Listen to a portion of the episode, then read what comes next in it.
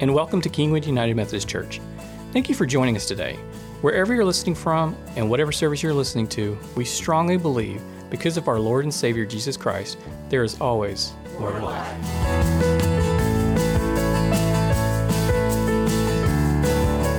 Well, good morning, church. It's a joy to be with you today. Um, Bob Burt Palmer, if I haven't had a chance to meet many of you, um, pastor here at Kingwood United Methodist Church. And as we move into the summer months in our series, we like to move around the different voices, get a chance to see different folks. And if you need a kiddo to head out to children's church, now's the time to go. Speak now or forever hold your peace. So, but Miss Karen's leading them out. You can go out anytime you want. There is an age limit, though. So, Ryan, you, you, can't go to children's church. Okay? Stay in your spot. We're in the midst of this series that um, is Ecclesiastes about an open handed life. Um, the reason we picked that title was sometimes we go through life, and if we clench it too tightly, uh, we can't receive anything. The opening words of Ecclesiastes, if you've got your Bible, uh, in the NIV it'll say meaningless. Uh, in the RSV it'll say vanity. But really, that word meaningless isn't a good clue. I mean, meaningless in our culture today is kind of like uh, obedience for cats, it just doesn't exist. The real word in Hebrew is havel. And what the word means is most easily attributed to this it's smoke or vapor. And the writer of Ecclesiastes is talking about how you can try to grasp the smoke, but you know it's really there, but there's not. And this is what is said over 40 times in the book by the preacher or the teacher, or if you remember your seminary training, Qoheleth. Took me forever to pronounce that, but now I feel a little bit of that. That's why I didn't take Hebrew. And so there's a volley that happens between the teacher and the author. So there's actually two parts to this book. The author shows up in chapter one and at the end of the book as well. And in the in between is his teacher. So when you look at the wisdom literature in the Old Testament, you've got proverbs, which are statements that you can glue your life to, if you would, right? Um, I love the one about as iron sharpens iron, so one man sharpens another, about how men need to be in relationship. Women need to be in relationship to sharpen each other's skills of ministry. Uh, there's one that says, as a water reflects a person's face, so their actions reflect what's in their hearts. Or Proverbs 3 that I just hung my hat on early in life lean not upon your own understanding, but in all your ways acknowledge God, and He will direct your paths. So, Proverbs, as wisdom literature, gives us these short sayings that we can glue our lives to. These are dependable, they're reliable. Then you get to Ecclesiastes, and you have what seems to be sort of this uh, different kind of book, but it, it's, it's meant to be a book that tells us that all of life is both a blessing and a humbling opportunity. Uh, that life can, can be understood, but I just can't grasp it completely. Uh, I'm going to use a couple passages to move us into that understanding. Ecclesiastes chapter 2, verses 21 through 24 says this uh, For a person may labor with wisdom knowledge and skill, and then they must leave all they own to another who has not toiled for it. This is Havel, meaningless, vapor, and is a great misfortune. Hang on, it gets more encouraging. What do people get for all the toil and anxious striving with which they labor under the sun? All their days, their work is grief and pain. Even at night, their minds do not rest. Uh, this too is Havel. It's, it's meaningless. Hang on, it gets better. It's going to get encouraging eventually. A person could do nothing better than to eat and drink and find satisfaction in their toil. See, I told you it was getting better. This is a Methodist text. This is the biblical foundation for potluck. This too, I see, is from the hand of God, for without him, who can eat or find enjoyment? What you're going to find as we tease out these texts is that the writer of Ecclesiastes, the teacher, is encouraging us not to live in the extremes, but to recognize that there is a place in the middle, not to miss. So here's how it gets expressed in Ecclesiastes chapter 3, verses 9 and 10. And see if you hear a repetitive theme. What do workers gain from their toil? I've seen the burden God has laid on the human race. And then, as Jim alluded to in his prayer, Verse 11, He has made everything beautiful in its time. He has also set eternity in the human heart, and that no one can fathom what God has done from beginning to end. So, this writer is showing us that life is mystery and filled with all kinds of things. And what we're going to focus on now is Ecclesiastes chapter 4, verses 1 through 6. I'll invite you to turn there in your Bible or your app, or you can pay attention to the scripture that's on the screen. But would you please stand now in respect to God's word for our focused text of this day? The writer says, the teacher says, Again, I looked and I saw all the oppression that was taking place under the sun.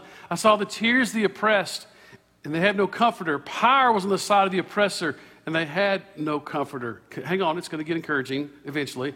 And I declared that the dead who had already died are happier than the living who are still alive. Hang on, it's going to get encouraging eventually.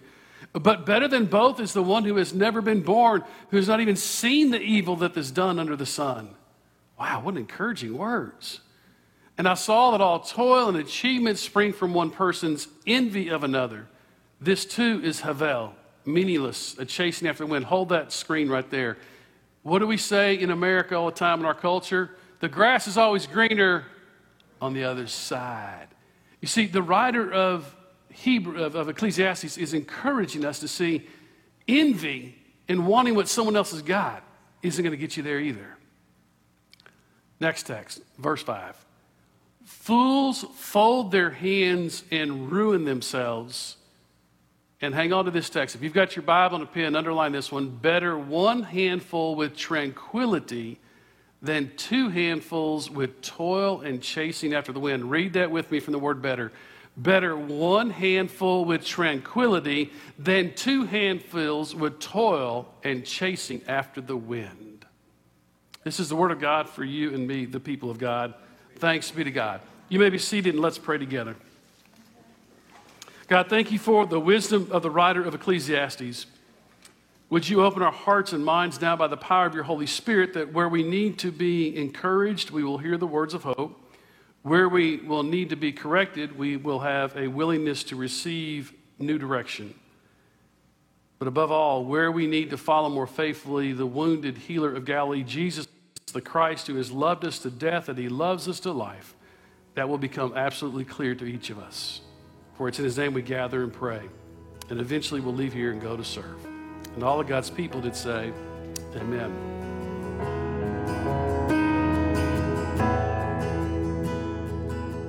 Thanks again for joining us for today's message. We will return to the sermon in a moment, but first, we would like to ask for you to rate, share, and subscribe to our podcast.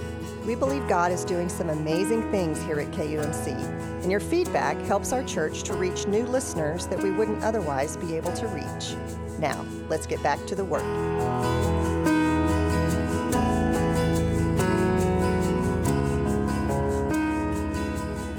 So, Ecclesiastes is more than just a series of sort of philosophical tensions and quippings about life.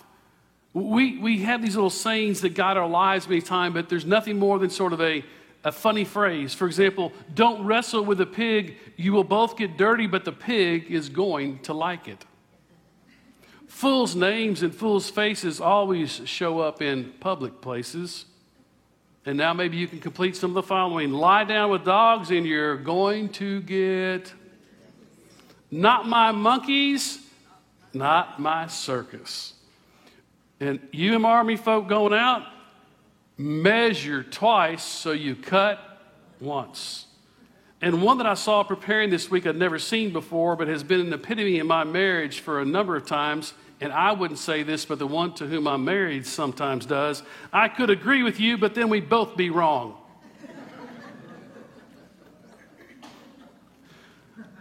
so, how on earth are we to find fulfillment in life, right? When life is a gift, and life is change, and life is a mystery. This is what the writer of Ecclesiastes is talking about this sense of fulfillment in life. You see, things happen that we can't control. And Ecclesiastes seeks to strip away the illusion that if we could control everything, it would bring us enjoyment in life or fulfillment. But our ability to find fulfillment in life is tied to our ability to realize we do not have control in life. I remember when our son was off to basic training and he got a phone call and he calls home and he's naturally going to talk to mom, not the dad, but dad gets to listen in.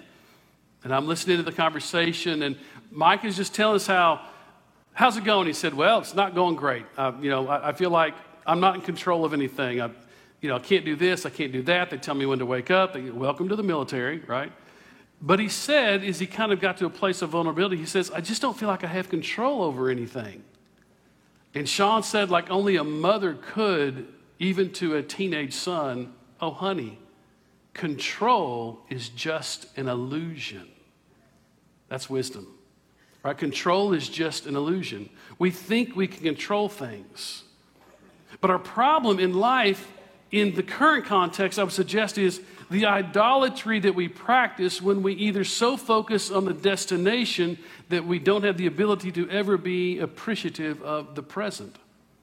I mean, we think that at some point, if I just get the right 401k balance, if I just get the right kid, if I just get the right grades, if I just get the right car, if I just get the right job, we're so focused on a destination, what we're actually doing is we're pursuing with envy and labor something that's never going to bring anything to us.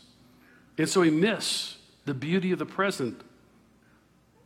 I've done many a session with a person in, um, at the end of life. People often uh, will, in fact, it's the only time that we actually have been called in during COVID before we could voluntarily go in was when there was going to be someone removed from life support or there was an end of life issue. And, and I've had those conversations. I've had it for 36 years, and, and I've never been with anybody who, as they reflect upon their life and their imminent death, has ever said, I just wish I spent more time at work. You know what they say, don't you? What they'll say when they look reflectively at life is, I wish I had spent more time with who? Family, with the ones I loved. And so the problem Ecclesiastes is addressing is where we begin. So, are we starting at the right place? We need to start at a place that reads Ecclesiastes with humility to recognize that we have a limited period of time and to be humbled by that, but to be inspired by that as well. This is our time, as is the encouragement of Mordecai to Esther in the book of Esther. Could it be that you have been called for such a time as this? So, what we need to do, I recommend, is to embrace the reality that God is in all of this, even when you don't understand why. You don't overlook the sacred and the simple, the holy and the ordinary, and don't be overcome by the things you cannot explain. In the eighth and ninth chapter, this is what the writer will say again and again. You will not find fulfillment by trying to get everything figured out. You will not find fulfillment by simply saying, I'm going to work harder and longer and it'll all come together. Those never produce fulfillment. As Pascal puts in the 17th uh, century philosopher, physicist, and theologian, he says it this way, and this is some heady stuff, all right? I'll admit it, but I love when I really let this sort of marinate in my brain what he's saying. We do not rest satisfied with the present. We anticipate the future as too slow in coming, as if in order to hasten its course. Or we recall the past to stop its too rapid flight. Or as we say today, every man's a legend in his own mind. He goes on to say, Let each one examine his thoughts, and he will find them all occupied with the past and the future. We scarcely ever think of the present. And if we think of it, it is only to take light from it to arrange the future. The present is never our end. The past and the present are our means. The future alone is our end, so we never live but we hope to live. And as we are always preparing to be happy, it is inevitable we should never be so. Our culture sets us up for failure, thinking if we just get to a certain place or have a certain thing, life will be good. Pascal also says, and I butcher this a little bit and I've changed it into modern English, but he basically says, Everyone was created by God with a Christ like void within their heart that only the shape of the Son of God can fill and complete them. That's Pascal, but isn't that cool imagery that you're created in the image of God, but you have this void that's in your heart? And what do you try to cram in there? Well, if I just get good grades, doesn't fill it all the way. I mean, it kind of fits in one side, right? You got habits, you got addictions, all these things that you can kind of, nothing fills that void except Christ alone. He's the only one that completes that. So, what does the writer of Ecclesiastes say? The reason I focus on verses 5 and 6, verse 5 of chapter 4 says, Fools fold their hands and ruin themselves. So, this word in the, in the Hebrew for fold is not just simply a, a sort of nice southern gesture of just, no, it's, it's an active folding or withdrawing and clasping of your hands. How do you receive a gift? Someone, you have to open your hands, don't you? You can't receive a gift like this. You can only receive a gift like this. I've often wondered, we, we don't tell our kids good stories. I mean, we tell them from an early age when they're walking through, and I understand why, so don't be critical if you're a teacher in the SLC or any environment, right? But I'm about to do something that will tell me every person in this room who knows exactly what it's like to teach a class of four year olds. We're about to walk, right? Put air in your mouth so you can't talk. Hands to your side, and keep your hands to yourself. I'm not on video, so I can walk all around this morning. We, we had some video problems, so we recorded earlier and rebroadcasting, so we're all good. Right, Farmer? No, okay, I gotta get back in the light. Sorry. He said, get back in the light. That'll preach, get back in the light. How do we teach kids to pray? Put your hands together and bow your heads. Well, well, maybe we ought to think about the messages and do we need to do some deconstructing in the brains, right? Maybe prayer isn't about not looking anywhere and doing this. What if prayer is about opening your hands? Now, look, I, I know that we're in a Methodist church and it makes some people nervous to get what I call helium hands, okay? So you don't have to do this if you're. I, I'm comfortable with this. I'm comfortable with this. I'm comfortable with this. It doesn't bother me. I go. But when it comes to prayer, I like to, even in a gentle way, just open my hands in front of me. Because it reminds me that's how I live an open handed life, to be open to what God's giving. That's where I'm able to recognize this may be seeming this abject failure in this moment, but is there something redeeming and beautiful that's happening that God can use for good in the midst of all that's tragic? Sure, there is. You see, if you, if you believe God can't bring anything good from something, you're not doubting yourself, you're doubting God. God's always able to bring beauty from ashes. I mean, He specializes in it. They sealed the tomb, they thought it was over. And if you, you know this answer, even if you're a visitor and never heard the whole story, and on the third day, Jesus rose from the dead. You see, God specializes in bringing life from death and wholeness. Verse 6 says, Better one handful with tranquility than two handfuls with toil and chasing after the wind. He's simply repeating the same theme to us time and time again. Quit chasing, be content. Realize you can change your zip code all you want, but if you don't change your heart, you don't change anything.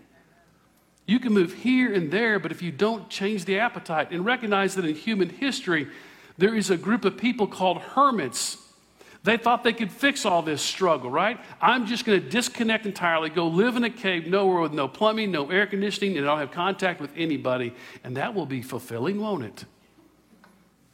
Mm-mm. You can't do that. And on the other extreme, I, if I just get enough stuff, if I just have enough likes on my Facebook post, it'll be good. And it's fleeting and passing as well. So, how does the New Testament understand all of this struggle? Paul says it this way in Philippians chapter 4, verse 13. Now, look, everybody knows 413, right? I can do all things through Christ who strengthens me.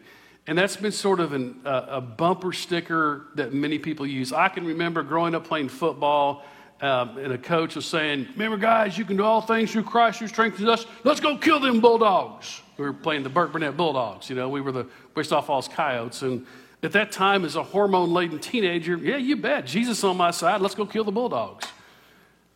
That's not what the text is about at all.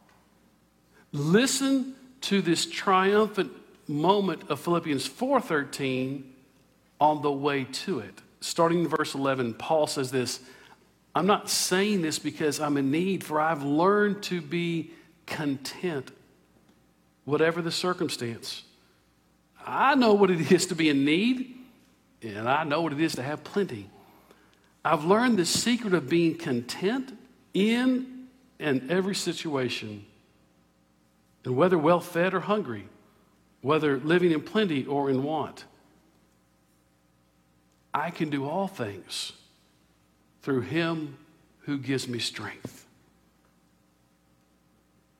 Friends, I invite you this day as we prepare to come to this table of communion to hear the words of the writer of Ecclesiastes, the Qoheleth, the teacher, the preacher, the gatherer, relish the beauty and the good that exists in the moment that it does. Endure the hardships and the heartache because you know that God's with you. Be humbled by the reality that no matter how good it is, it may not last, and you can't compare what God is doing now for what your eternal joy and reward will be. So, my friends, come to this table with an open handed life.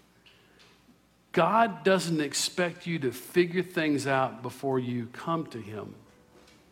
Coming to Him is the only reliable thing in life when nothing else makes sense.